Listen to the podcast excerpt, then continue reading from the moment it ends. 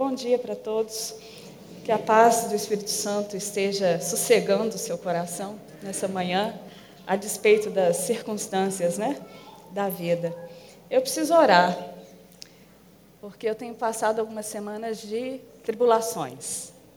Né? E nas tribulações, as Escrituras dizem, Paulo diz, que a gente vai aprender a exercitar a perseverança. E que negócio difícil. E junto ao exercício da perseverança, a gente vai aprimorar o caráter. Não é nada confortável. E no aprimoramento do caráter, a gente vai desenvolver a esperança. Então, vamos lá, né, gente? Vamos dar as mãos. Eu queria que a gente levantasse, porque a gente não caminha sozinho ainda mais como igreja. Eu vou dar minha mão aqui, já que eu estou livre hoje, né? Eu queria fazer isso em conjunto com todo mundo, viu?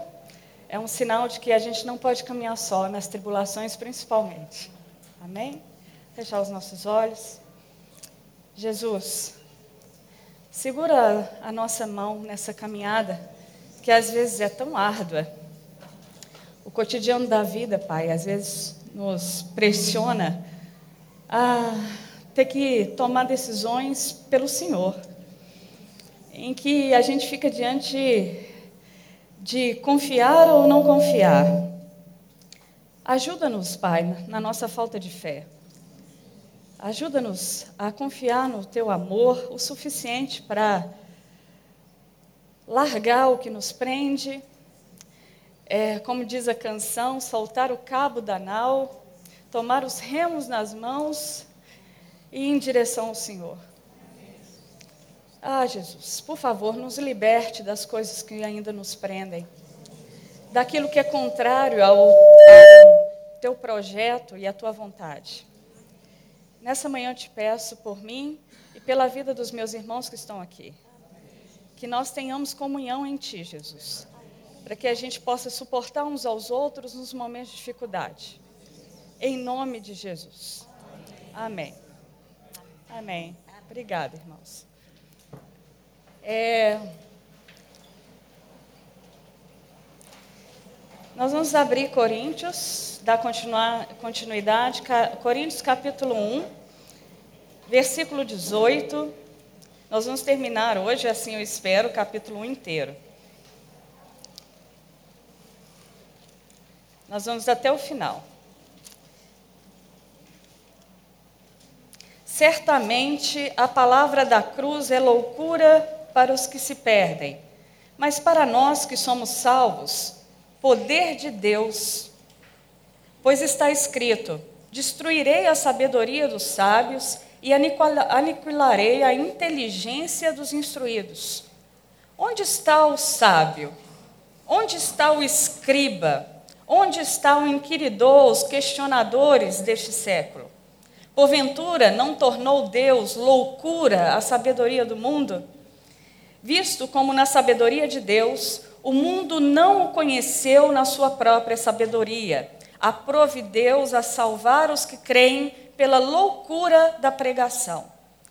Porque tanto os judeus pedem sinais, como os gregos buscam sabedoria mas nós pregamos a Cristo crucificado, escândalo para os judeus e loucura para os gentios.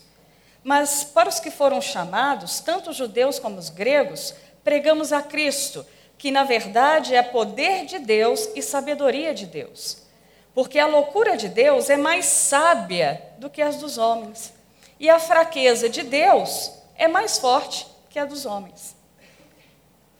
Irmãos, Reparai, pois, a, nós, a vossa vocação, visto que foram chamados, não foram chamados muitos sábios, segundo a carne, nem muitos poderosos, nem muitos de nobre nascimento.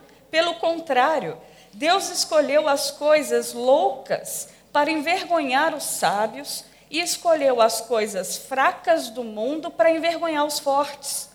E Deus escolheu as coisas humildes do mundo e as desprezadas e as, aquelas que não são, para reduzir a nada aqueles que são, a fim de que ninguém se vanglorie na presença de Deus. Mas vós sois dele, em Cristo Jesus, o qual se nos tornou da parte de Deus sabedoria, justiça, santificação e redenção, para que, como está escrito, aquele que se glorie, glorie no, Senhor. É, no, nos versos anteriores, Paulo estava muito preocupado com a igreja de Corinto, porque Paulo chegou a uma conclusão que os irmãos estavam tornando a cruz de Cristo vã. Gente, imagina, nós acabamos de cantar aqui, falamos que Deus entregou a sua vida pelo Salvador, a gente canta com energia, né, com o coração, tentando entender a grandiosidade dessa obra, porque a gente não consegue compreendê-la na amplitude que ela foi comunicada na cruz. O nosso cérebro de amendoim não dá conta de captar toda a mensagem da cruz. É muito mais do que você possa tentar expressar. E aí, Paulo chega para essa comunidade e fala aqui: vocês estão tornando a cruz de Cristo vã, sem efeito, inútil. Isso é muito grave. Para uma igreja receber uma sentença dessa, a gente pensa assim: olha, eles devem estar pregando heresias lá dentro, eles devem estar é, vendendo pendulicalhos em nome de Deus, fazendo um monte de coisa errada dentro do templo. Só que quando a gente vai ver o texto, parece uma coisa assim que não é tão errada, porque ela está dentro da cultura, e como, quando as coisas estão dentro da cultura, elas embrenham ah, para dentro da igreja sem a gente perceber. E quando vê, a gente está reproduzindo os mesmos valores do mundo que às vezes são completamente contrários aos valores de Deus. Esse é o, é o pior estágio que uma igreja possa se encontrar. Quando ela sutilmente está desfazendo da obra da cruz sem perceber. Ela canta o hino da cruz, ela fala de Cristo, ela celebra Cristo, mas a significação do que de fato Cristo é e a cruz tem que ter como efeito na vida, já se perdeu muito tempo. Então, é um bom sinal sabermos que não adianta cantar, não adianta a gente ter uma boa pregação, uma boa oratória, se a cruz não for de fato significativa, a ponto de trazer de fato transformação ao cotidiano das relações, sejam elas familiar, nas relações de trabalho, nas relações entre nós irmãos dentro da igreja. Isso tem que externalizar para que a cruz seja significativa. Então, o significado tem a ver com a, com a praticidade que esse evangelho alcança no nosso dia a dia. Ah, na igreja brasileira, o grande desafio que nós temos é fazer o que nós aprendemos aqui no domingo, em que a gente recebe um combo de informações, e isso tem a conexão com a, a partir do momento que a gente saia daqui e vá para casa. Né? Conectar o que nós cantamos, o que nós ouvimos com a realidade da vida. Esse é o maior desafio da igreja em todos os tempos. E no nosso contexto brasileiro, isso tem ficado cada vez mais gritante a necessidade de conectar aquilo que temos de conhecimento de Deus com o perdão que nos falta em casa, com o abraço que nunca é dado, com o diálogo que nunca é estabelecido, né? com a humildade que nunca é exercida. É prática. Tá? O Evangelho vai exigir isso da gente. E aqui a igreja de Corinto, como ela é uma igreja com influência grega e romana, são duas culturas, gente, que são ah, de nariz em pé. Né? Os gregos, porque eles tinham o, o conteúdo do discurso da sabedoria, você tem os grandes representantes da filosofia no mundo, você tem que ir lá na Grécia para saber de onde saiu a forma de pensamento que a gente tem hoje. Na escola, você teve acesso à história da Grécia para entender o porquê que a matemática chegou ao ponto do cálculo que você tem. Então, os gregos tinham isso como uma forma de se vangloriar diante até de outras nações. E como a Grécia caiu quando Roma se levantou, a Corinto foi destruída, como o Clério colocou aqui, e ela foi reconstruída dentro de uma organização romana. Mas ela não perdeu aquela arrogância de deslumbre em relação ao conhecimento e à sabedoria grega. Mas a construção estética e política de Roma trouxe um outro fator que também vai se espelhar na igreja, que é o culto às celebridades, principalmente políticas, né, de Roma. O imperador era considerado uma divindade.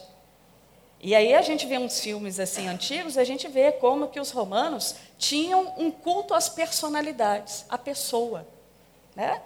E imagina uma igreja nesse contexto. O que, que começa a acontecer? Ah, os, os irmãos da igreja de Corinto começam a trazer essa bagagem cultural para dentro da igreja. E o que, que eles começam a fazer? Começa a ver Pedro, Paulo, Apolo, que era um pregador eloquente, tinha bons, um bom discurso teológico e filosófico subsidiando as pregações dele. Tinham outros, é, outras pessoas que estavam no movimento de anúncio do evangelho, e a igreja começou a criar um culto, de certa forma, uma certa preferência a um certo apóstolo a, em detrimento do outro. E aí os grupos começaram a dizer: não, nós somos mais pentecostais. A gente gosta é do repleplé. Paulo, não, Paulo é muito teórico, Paulo escreve muito difícil, Paulo fala uns negócios que a gente não entende, e a gente gosta de Pedro. Pedro é da prática, Pedro andou sobre as águas. Então, Paulo não tem o Espírito Santo, não tem mesmo. Apolo, não, Apolo nem se fala, porque ali é teoria demais. E aí o grupo de Pedro se separa e exclui os irmãos que têm uma adesão ao discurso de Paulo. E aí existem aqueles que adoravam o discurso de Apolo, que eram mais teóricos, é o pessoal que foi para a universidade, que ficou mais cientificista, né? E aí Apolo correspondia às expectativas desse grupo.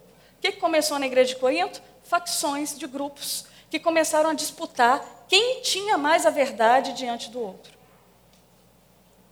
Paulo ficou sabendo disso como fruto de uma reunião, numa célula na casa de Chloe, que é uma irmã da igreja. E a irmã Chloe já percebeu, devia ser profeta, porque percebe as situações por trás das realidades aparentes, né? Foi lá e levou para Paulo: olha, Paulo, tem uma situação muito constrangedora que está acontecendo na igreja e a gente está perdendo a unidade está perdendo a capacidade de comunhão entre nós, porque estamos criando grupos partidários de preferência. Nossa, hoje é a Renata que vai pregar? Ah, não, nem vou no culto. Hoje é o Pipe que vai pregar? Então eu vou no culto. Aí vale a pena. Hoje é o Silvio que vai pregar? Não, então vale a pena ir. Agora eu levanto, vou tomar um banho e vou para a igreja. Ah, o pastor Jeremias, lá do oitavo presbiteriano, ele costuma dizer que o pregador pode atrapalhar a mensagem. E pode atrapalhar o próprio culto a Cristo. Se a gente funilar e definir que aquela pessoa é que corresponde às expectativas que eu tenho para cultuar a Deus, eu anulo o próprio culto a Deus. Porque a minha atenção está sobre aquela pessoa. E Paulo estava preocupado com essa situação, dizendo que isso, gente, parece uma bobagem, não parece? E parece coisas que podem ser administradas. Ah, deixa assim, tem grupos assim mesmo, tem uns excluindo os outros. Ah, isso acontece. Paulo vai dizer: isso não pode acontecer. Porque isso é invalidar a cruz de Cristo. Imagina, a cruz de Cristo se expressa na capacidade de acolhimento, de comunhão entre os irmãos, aonde não pode haver exclusão nem por preferências, nem por afinidades. Principalmente se a gente for olhar Jesus, Jesus optou em andar com pessoas que dentro do grupo religioso a qual Jesus pertencia como judeu, eram totalmente diferentes de Jesus. Então, Jesus é o primeiro padrão e referência de que a gente não foi chamado para fazer exclusões, seja por comportamento até moral, no sentido, claro, né, que a gente, a gente não é como, tão como Jesus, deveríamos ser. Porque Jesus chegava num grupo que moralmente era corrompido e ele é que era a influência do grupo. Ele que pegava a influência. Então, ele podia transitar entre os moralmente corrompidos a gente deveria chegar a esse ponto. Né? Que a gente pode transitar onde for, que a gente é que vira influência no lugar. A gente é que começa a tirar as pessoas daquele estado, a levar as pessoas a saírem daquele estado de, desmoralidade, des, desmoralização, né? de pecado, de conduta errada. Mas aí a gente prefere nunca transitar porque a gente tem medo de ser sugado pela imoralidade do outro. É muita fraqueza, né? É muita falta de referência de Cristo. Porque até Jesus vai transitar entre os diferentes justamente para acolher, para não haver exclusão. Então, Paulo, olhando tudo que Cristo fez, que é para unir o seu corpo, vê que está existindo aqui partidarismos, favoritismos, preferências, isso tem afetado o que é mais essencial para a Igreja de Cristo: a comunhão entre os irmãos e a inclusão, o acolhimento entre todos. Isso parece algo que na nossa sociedade individualista, cada um vive por si, parece algo que nem faz sentido. A igreja, ela anda na contramão, gente, de todo o individualismo do mundo. A gente, o Pipo tem falado aqui de uma cultura do reino. Meu Deus, é, é entrar na correnteza contrária a toda a possibilidade que o mundo oferece de individualismo para a vida das pessoas. Igreja anda na contramão. A igreja é um protótipo, é um ensaio do reino de Deus. Mas a gente tem que ensaiar bem, até que um dia isso se torne realidade plena com a vinda de Jesus. Né? É, não adianta o mundo querer olhar para a igreja e falar assim: ah, eles são só um clube social. Lá acontece o que acontece em qualquer clube social: exclusão, preferências. Né? Não, a igreja ela tem um outro projeto, é um anteprojeto do que o mundo tem como valor. Né? Então, Paulo está preocupado com isso e ele quer trazer significado à cruz. Os irmãos, então, estavam trocando o essencial pelo secundário gostar de alguém, ter afinidade, não é problema. A questão é quando você faz daquilo uma exclusividade, começa a dizer que o outro está errado e você está certo, e isso começa um movimento de exclusão. É, o problema de coar mosquito e engolir camelos é um problema humano, né, gente? Porque a nossa visão ela é míope. Por isso que Jesus pediu para a gente não julgar ninguém, a pessoa, porque a pessoa é um ser complexo. É, às vezes, até o pior assassino, para ele ser condenado, é, a trajetória daquela pessoa, desde a infância, tem várias marcas que podem levar a desenvolver a índole, né? É, onde a maldade aflorou. Porque, geralmente, as pessoas que têm uma índole de perversidade muito grande, não são, não estou generalizando, mas no histórico de vida dessa pessoa, ela sofreu violências desde muito cedo também. E às vezes o que ela sabe reproduzir é aquilo mesmo. E aí ela aprimora aquilo ao longo da vida. Tem um histórico, tem uma caminhada. A gente não tem condições, diante da história de alguém e da interioridade de alguém, de julgar ninguém. Mas a gente insiste isso quase todo dia. O que Jesus nos ensina, o que Paulo nos pede, é que a gente julgue os atos. Fazer distinção entre o juízo da pessoa e do ato tem que ter muita sabedoria, porque senão você julga os dois como uma coisa só. Julgar a ação é possível, a Bíblia até pede isso, mas julgar a pessoa, a gente não tem condições e não tem é, jurisprudência para, não tem, ah, não sei se é essa palavra, não tem âmbito para isso. Não é da sua jurisdição julgar o outro, né? E aí, o que, que os irmãos estavam fazendo? pegando o que era essencial e colocando lá embaixo na prateleira, e colocando o que era menos essencial e secundário, ou às vezes nem era importante, colocando como primário. E isso começou a trazer uma relação de julgamento entre os irmãos o tempo todo. Juízo e condenação. Gente, não tem uma igreja que sobreviva a isso. Então, por isso que Paulo está muito preocupado. Tá? Porque as coisas estão trocadas. O essencial foi colocado como ah, não importante e o secundário foi colocado como primário. Quem fazia muito isso, gente, eram os, eram os fariseus. Os fariseus eram especialistas, porque eles eram religiosos, e a religião, ela coloca uma lupa para olhar o mundo, né, a partir daquela lupa. E eles eram especialistas em coar mosquito e engolir camelos inteiros. Né? Se julgava uma situação de pecado, mas esquecia que a hipocrisia já estava reinando nas relações religiosas há muito tempo. Jesus tem vários embates né, nos evangelhos com isso. Então, a pergunta é: Como tornar a cruz de Cristo significativa? Paulo vai falar que a sabedoria ela pertence a Deus, ela não pertence aos homens, não pertence a nós. Porque o que aconteceu com a gente no Éden, gente? Foi muito grave. Não é a questão de comer maçã, comer jaca, comer qualquer fruta, não é a questão da fruta.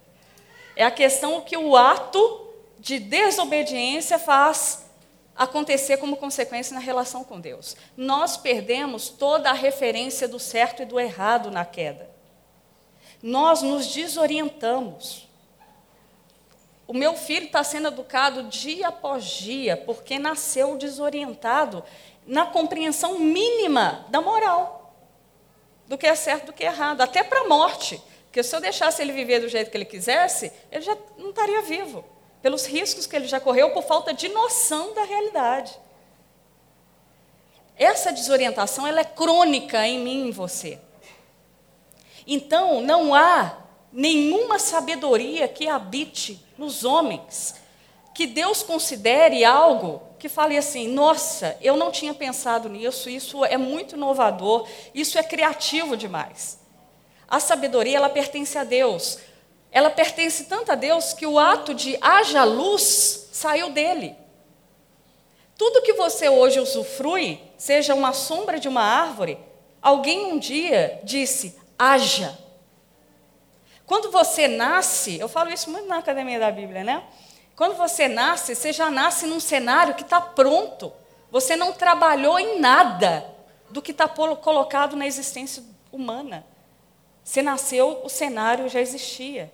A ambiência da vida já estava diante de você. E olha que alguém teve que cuidar de você para você dar conta de um dia usufruir a ambiência da vida. A sabedoria, a Escritura diz, só pertence a Deus. Por isso que os Salmos e Eclesiastes, Provérbios dão ênfase de que esse homem desorientado, perdido, pode pedir sabedoria ao Criador, que ele tem prazer de dar sabedoria. Porque ele sabe que se ele conceder a sabedoria que, que parte dele, esse homem vai se reorientar na existência. A vida vai ter a cor e o sentido que esse homem precisa. Porque a vida por si só, por mais que você veja, olha, eh, tem árvore, olha, tem vulcão, ó, tem estrelas, você não consegue compreender a totalidade. Por isso que a gente desorienta. A gente o fato de ter, por exemplo, uma lagoa, uma, um jardim, já era suficiente para a gente acordar feliz todo dia, porque tem um passarinho cantando. Só que a gente é tão desorientado que parece que quando uma doença vem como diagnóstico para a gente, que a gente para e fala assim: nossa, a vida. Olha, eu passei a olhar mais as flores. Eu passei mais a ouvir os cantos dos pássaros. Aí você fala assim: por que, que essa sensibilidade aflorou? Porque a gente passou a procurar uma percepção maior da existência, do porquê que a gente está vivo. Porque a gente não consegue fazer isso no dia a dia da vida. A gente é tomado por uma percepção turva. É, quem tem miopia aqui, né? No, que tem que usar óculos, sabe que se tirar está tudo embaçado. Está lá a realidade, mas a gente não capturou. É engraçado que Jesus, eu falei nisso numa pregação um dia à noite, eu acho, Marcos, que Jesus, para ensinar o que é a vida, que é a pergunta lá da música do Gonzaguinha, né? Que pergunta para as crianças: e aí, o que é a vida? E aí a sabedoria está na resposta das crianças, não está na resposta dos homens. E aí qual que é a resposta das crianças? A vida, ah, a vida é bonita. Aí a gente acha uma resposta meio tola, né? Eu acredito que é, se não fosse, se a gente não tivesse tanto sectarismo entre o secular e o sagrado, profano e o sagrado, poderia ser um louvor cantado, né? A gente podia redimir a música do Gonzaguinha, né? Porque ela vai dizer que a beleza do Criador, né? É, eu acho que tem mais concepção cristã nela do que muitas músicas gospels por aí. Né? É, Jesus chamou os, os truculentos, às vezes, porque os discípulos de vez em quando eram muito truculentos, muito jocosos, né? É, muito nervosinhos, muito cheios de mimimi. né? E Jesus chamou o grupo e falou assim: Olha, eu vou ensinar para vocês algo muito profundo. Senta aí e olha a flor. Imagina, gente, Pedro, aquela coisa turrona, olhando flor. E Jesus queria indicar que na delicadeza de uma flor, é, que na beleza de uma flor, na delicadeza de uma flor estava a sabedoria da vida de que você não precisava preocupar com o que há de comer, vestir, beber. Você deve passar todo dia por uma flor e não percebe Deus dizendo. Por causa da sua miopia, por causa da sua incapacidade de sabedoria da vida. Deus nos deixou flores para nos avisar que tem uma sabedoria que vem dele, de um cuidado que está sendo expresso no universo e que você, no seu estado de ingratidão tão profunda, não consegue percebê-lo. Essa sabedoria, gente, se não vier de Deus, ninguém alcança. Se Deus não ensinar, ninguém vai conseguir viver a vida como ela deve ser vivida. Porque apesar da injustiça e do do terrível mal que acomete o mundo, a vida para Deus, diante da sabedoria dele, é bonita. Porque ele declara isso a partir de algo que para nós é horrendo. Imagina, você olha uma flor como um lírio, se só encostar a mão nele, ele já queima e já morre. Se você. Ah, que bonito, morreu. Né? A orquídea. E Jesus usa uma flor delicada para dizer é, de quanto a vida está sendo é, protegida. Parece contraditório, que a vida é complexa, não pode ser reduzida numa flor. É muito pouco. Jesus fala que não. E aí, Deus, para comunicar a sua sabedoria, do seu amor, do, do que Ele está fazendo no mundo, porque Deus está fazendo algo muito poderoso no mundo, desde a promessa que ele fez a Adão e Eva, ele não perdeu o time, a gente aqui se desconecta do tempo, é, Deus vai comunicar a beleza da vida, que a vida pode ser bonita a partir do horror da cruz. Porque a cruz, gente, ela é um horror. Ela é terrível. Como Deus pode comunicar que a vida vale a pena que a vida tem sentido sim, que a vida tem jeito a partir da derrocada, da frustração, do horror de uma cruz. Os gregos ficaram desorientados com tal perspectiva. Os romanos e os judeus não deram conta da pregação de Paulo.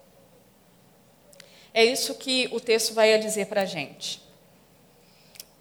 Ah, aqui no versículo, queria que vocês seguissem comigo. Olha que pergunta, eu adoro essas perguntas de Paulo. O verso 20, o versículo 20, capítulo 1, versículo 20. Onde está, o sábio? Onde você está, sábio, depois disso tudo? Hã? Cadê vocês que acham que dominam Deus pela capacidade de entender o mundo? A cruz confundiu vocês. A obra de Deus está confundindo todo mundo. Onde está o sábio? Aí Paulo pergunta: aonde está o escriba? O escriba é justamente que detém a revelação de Deus pela lei. Então o escriba ele tinha um ar de soberba pelo fato de ser detentor da revelação. Então ele achava que tinha compreendido Deus suficientemente para dizer: Deus faz, Deus não faz, Deus quer, Deus pensa, Deus sente. O escriba tinha essa audácia de dizer o que Deus quer, não quer, pensa, sente, deseja.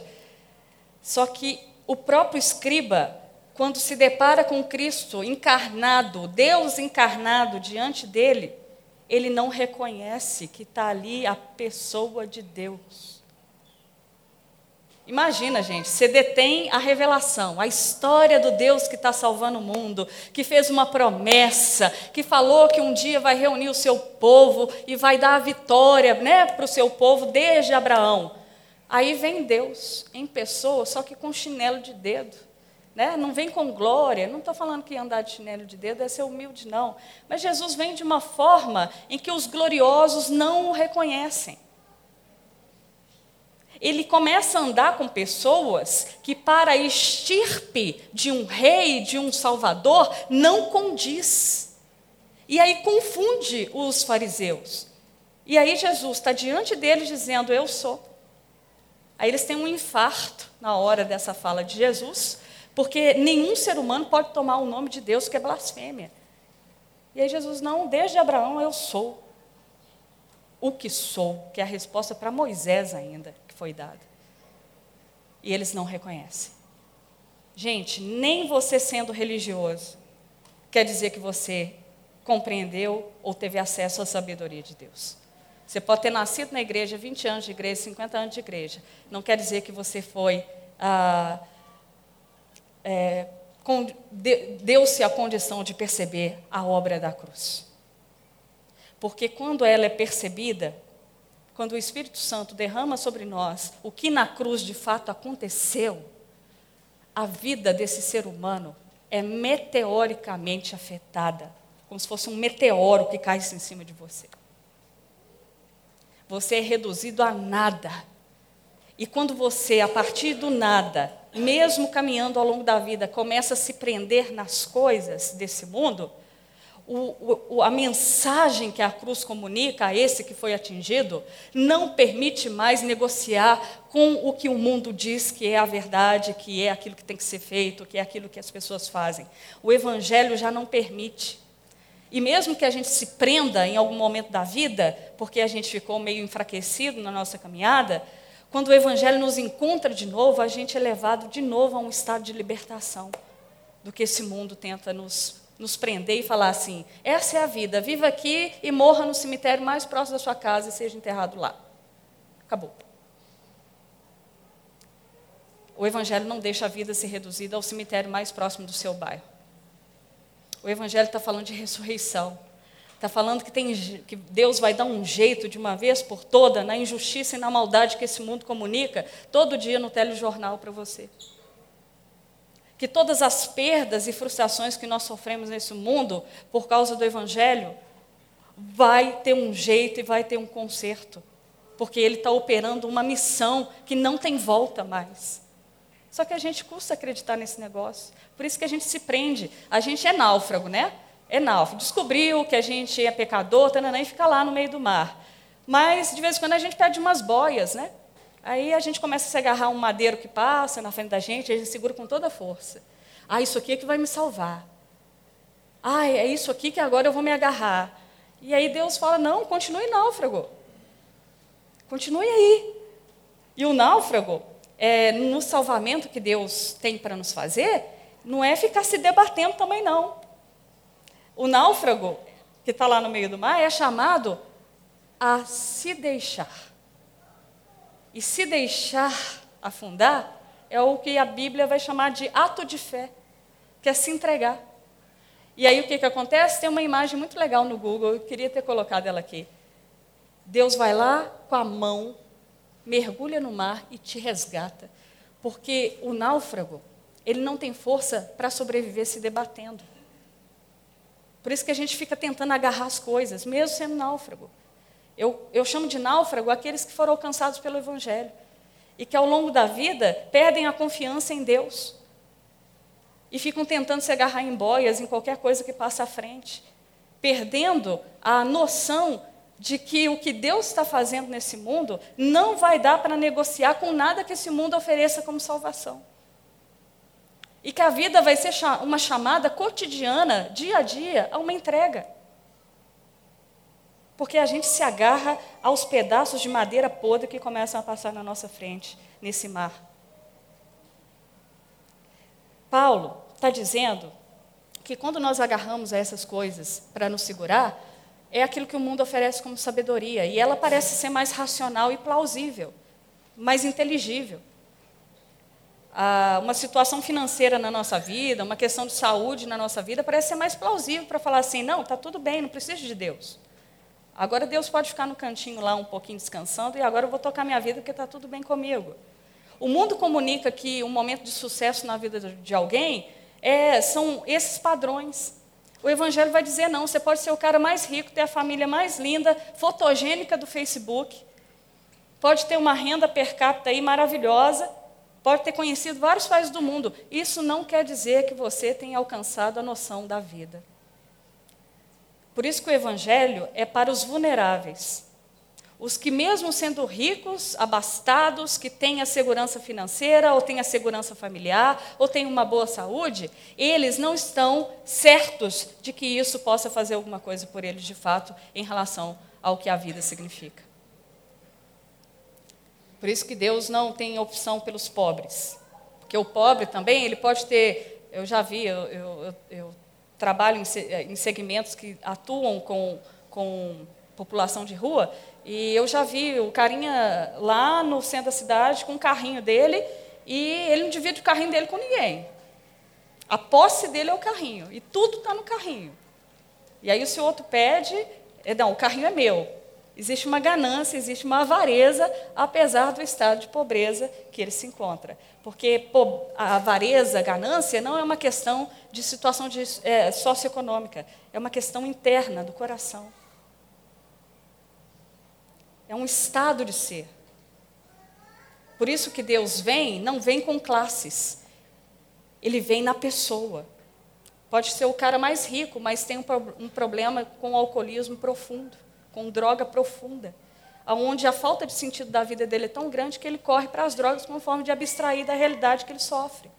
É um estado de vulnerabilidade. A sabedoria de Deus, então, ela é contrária ao que o mundo diz ser a sabedoria e o poder. Paulo então vai dizer que Deus é, converteu a sabedoria deste mundo em loucura. Por quê? Ele vai falar que o judeu pede sinal. O judeu ama o sinal, os religiosos adoram sinais. Na verdade, não vou usar o judeu, os religiosos. Pode ser eu e você. Sinal, gente, é uma dependência quase química para você confiar em Deus. Se Deus não operar o sinal que você espera, você não vai ter muitos negócios de articulação em confiança com Deus. Então, o judeu era viciado em sinais para dar o passo necessário para dizer: Deus está conosco. Aí Jesus cortou a moral dessa expectativa de sinal e falou: olha, o, não tem mais sinal, acabou o sinal. O último sinal e único sinal que eu vou dar para vocês é a cruz e a ressurreição. Acabou.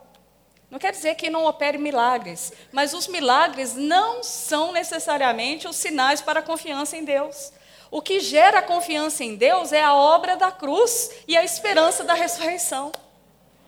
Quem está andando esperando um movimento primário, que é um movimento primário, de bênçãos concretas, está na contramão do que Jesus disse aonde deveria estar a sua fé. Quando você crê na obra da cruz, o que ela significa, o que Deus fez lá, a cura física, a libertação de demônios, qualquer outra coisa que seja da necessidade da vida, gente, para Deus é complemento, é bônus. Só que a gente inverte. E os judeus faziam isso. E aí Paulo está falando: os judeus pedem sinais e o grego pede sabedoria. Mas eu os fiz saber unicamente, independente se queriam sinais ou sabedoria filosófica, eu os fiz saber somente Cristo, o crucificado. Ponto final. Bem-aventurado quem não tem mais nada a acrescentar. Sabe por que, que a nossa vida às vezes fica uma coisa esquisita? Arrastada, fadigada? porque a obra da cruz ainda não atingiu meteoricamente, dando significado real e verdadeiro à nossa forma de viver. Porque a gente ainda anda como religiosos buscando sinais para ver se vale a pena confiar em Deus. A gente anda à medida de que Deus opera. Se Deus opera, eu dou mais um passo de confiança. Eu acho que eu gosto dele. Se Deus opera, eu acho que agora eu confio. Nossa, agora eu acho que ele deve ser misericordioso e vão andando assim, como um incrédulo pagão que depende da divindade agir para acreditar que a divindade existe. Paulo diz: Eu só faço saber unicamente a partir de agora a pregação do Cristo crucificado, e isso é suficiente. A partir disso, curas, libertações, operações de milagres se torna complemento da obra salvífica da cruz. Deus não tem problema com isso. Ele é generoso, misericordioso ao extremo. A questão é que a gente não dá, como que eu falo? A gente não faz show business com sinais, né? Que a gente é uma igreja que tentou aqui ter a centralidade de Cristo, primeiramente. Os sinais, como complemento disso aqui, é, eu fico sabendo de tanta gente que fala assim: olha, fui, o meu filho foi curado, eu fui curado. Só que a gente não faz show business. Porque essa não é o foco. Porque a gente não quer fazer de Jesus um curandeiro, a gente quer fazer dele um salvador. A gente quer fazer dele Senhor. Quantas pessoas foram beneficiadas por Jesus? E, na verdade, estão em estado de incredulidade profunda em relação a tudo que ele fez. Na hora que as tribulações vêm tratorando, essas pessoas não dão conta, mas elas viram o demônio manifestando, elas sabem os nomes de todos os demônios, elas sabem onde eles andam, o que, que eles fazem. Mas na hora que a tribulação vem tratorando, o que, vai o que vai segurar é o significado da obra do crucificado. Isso é sabedoria de Deus. E as outras coisas não serão acrescentadas. Né? Para a gente terminar, eu estou sem relógio.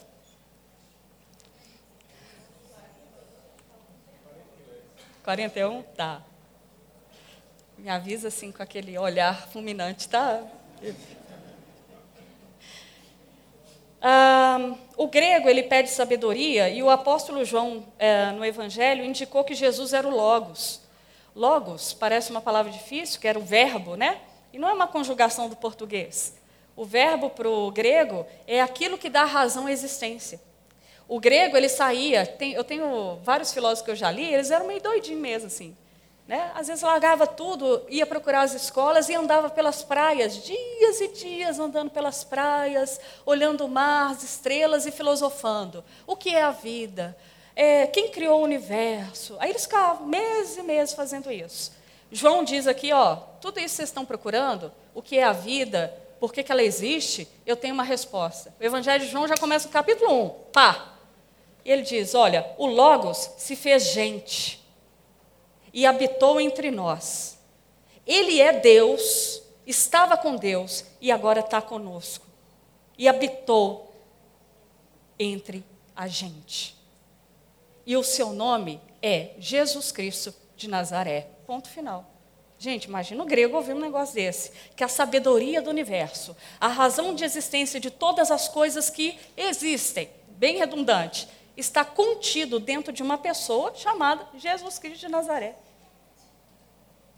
Que anda de pé sujo, anda só com gente que não presta, anda num curso meio torto da esperança religiosa do seu povo. É difícil de entender. Por isso que Paulo diz que os gregos chamaram de louco cura. E os judeus vão chamar esse Jesus crucificado de escândalo. Por que, que é escândalo? Porque existe em Deuteronômio a lei que diz: maldito todo aquele que for pendurado, morto no madeiro. Gente, o judeu levava isso muito a sério. O legal da cultura judaica é levar as coisas a sério, porque deu chance para o Salvador chegar. Né? Eles seguraram a cultura, não deixavam as coisas muito soltas, não. De vez em quando deixava, o clero ensina lá na academia da Bíblia que deixava, né? Mas é, o judeu tinha horror ah, da forma de morte é, de a pessoa estar tá estacada. Né? Seja em forma de cruz, seja numa estaca vertical, a forma independe, é no madeiro. Por quê? Segundo Deuteronômio, a compreensão é, interpretativa da lei, aquela pessoa era amaldiçoada por Deus. O que, que aconteceu? Deus virou as costas para aquela pessoa. E a pessoa que morria sobre essa circunstância, a história dela deveria ser apagada da genealogia. Ela não poderia ser mais citada como nenhuma referência de vida porque a existência daquela pessoa não valeu a pena existir.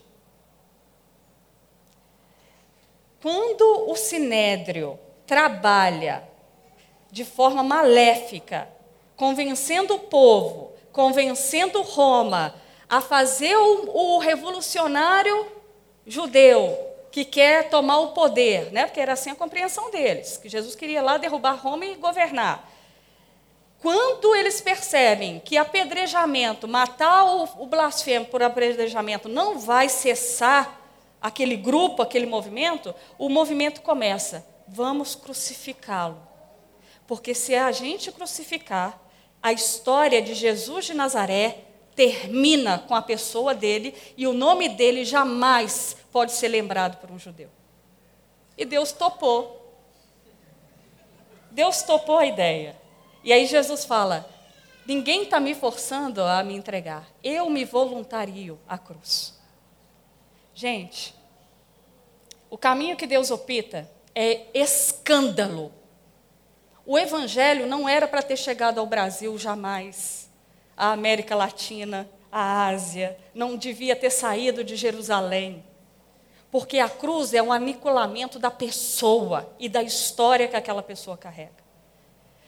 Imagina você chegando, as pessoas, os judeus, ouvindo o evangelho e falando aqui: o mestre a qual nós dizemos que nos salvou, que é o Messias, foi crucificado. Acabou. Nenhum judeu pode dar ouvido à história de um crucificado. Porque é escândalo ter um Deus, um Messias, que morre numa cruz. E aí você chega para o grego e fala aqui: o Deus a qual nós servimos e entregamos a nossa existência morreu desfigurado numa crucificação. Gente, o grego adora a estética do poder. Tem, tem as estátuas, né? Os caras assim, bem fortes, bonitos, a estética de poder das divindades. Imagina você falar que a divindade morreu trans, desfigurada, despedaçada numa cruz. Ué, esse movimento não pode ter nenhuma legitimidade. Por isso que Paulo vai dizer que a sabedoria de Deus, na verdade, era fraqueza para confundir os que se achavam sábios, porque quem é sábio não gosta de fraqueza. Quem é poderoso não gosta de fraqueza. E quem é sábio não gosta de coisas sem sentido. Deus fez assim. Deus entrou na contramão da lógica para confundir aqueles que acham que são e capturar aqueles que, na simplicidade, se entregam à pregação do escândalo e da loucura da cruz. Essa contradição, gente, de Deus, ela conta de um Deus desarmado. Deus se desarmou de todo o poder e sabedoria que o mundo gostaria que ele tivesse. Ele decidiu servir, se tornando homem e entrando na humanidade. Ele não mandou recado de longe, não. E segundo, ele não só serviu, como decidiu andar com os mais desprezíveis e sofredores desse mundo. Deus anda com gente que sofre. Ah, Deus, o senhor deve gostar de gente que está bem resolvido, gente equilibrada. Não. Deus gosta dos descompensados, como eu e você. Dos neuróticos. Porque é deles que Deus levanta uma nova identidade de criatura onde aqueles que olhavam para você descompensadamente falam assim: alguma coisa aconteceu ali. Ela continua descompensada, mas tem um negócio que segura ela que é impressionante como ela reage, como ela se levanta, como ela faz a vida acontecer. É como Davi que pega lá na gruta, pessoal, todo mundo cabisbaixo, em depressão profunda, todo mundo, ah, vida, ó céus, e Davi faz dali aquele pessoal um exército. Ali é uma tipologia do que Cristo faria com aqueles que estão no estado de desgraça e vulnerabilidade. Essa é a sabedoria de Deus e a força de Deus. A força de Deus se manifesta na fraqueza e a sabedoria, a, a, a, o poder de Deus se manifesta na fraqueza e a sabedoria de Deus se manifesta naquilo que é incompreensível. Para a gente terminar, se você quer trilhar um caminho de sabedoria de Deus, Paulo está falando que o Evangelho não é loucura para nós, ele é sobriedade. E aí você vai ser um sóbrio por Jesus. Ser sóbrio por Jesus é um negócio desafiador. Mas só vai ter, de fato, a sobriedade da vida que Jesus requer se andar atrás dele, se ir após ele. E participar também dos seus sofrimentos. Negando-se a si mesmo, a própria sabedoria, a própria arrogância, a própria força, e se entregando vulneravelmente à força e ao poder e à sabedoria de Deus. Para isso, o Deus desarmado tem que nos desarmar. E só gente desarmada é que pode compreender o poder e a sabedoria de Deus. Então, gente, para mim só resta uma canção como oração. Eu não sei se eu me fiz compreender, mas eu peço que o Espírito traduza para vocês. Porque eu também não entendo direito, não. Eu só reproduzo o que Paulo diz. Tento entender, choro, não dou conta, peço perdão. Porque para aquilo que a gente não dá conta na vida, gente, tem uma solução: arrependimento. Mesmo quando a gente não entende as coisas de Deus, tem que pedir perdão. Deus perdoa. Eu não estou entendendo. E Deus perdoa, transforma. Então nós vamos cantar uma canção como forma de oração. Aí você fica do jeito que você achar melhor, na liberdade que você tem.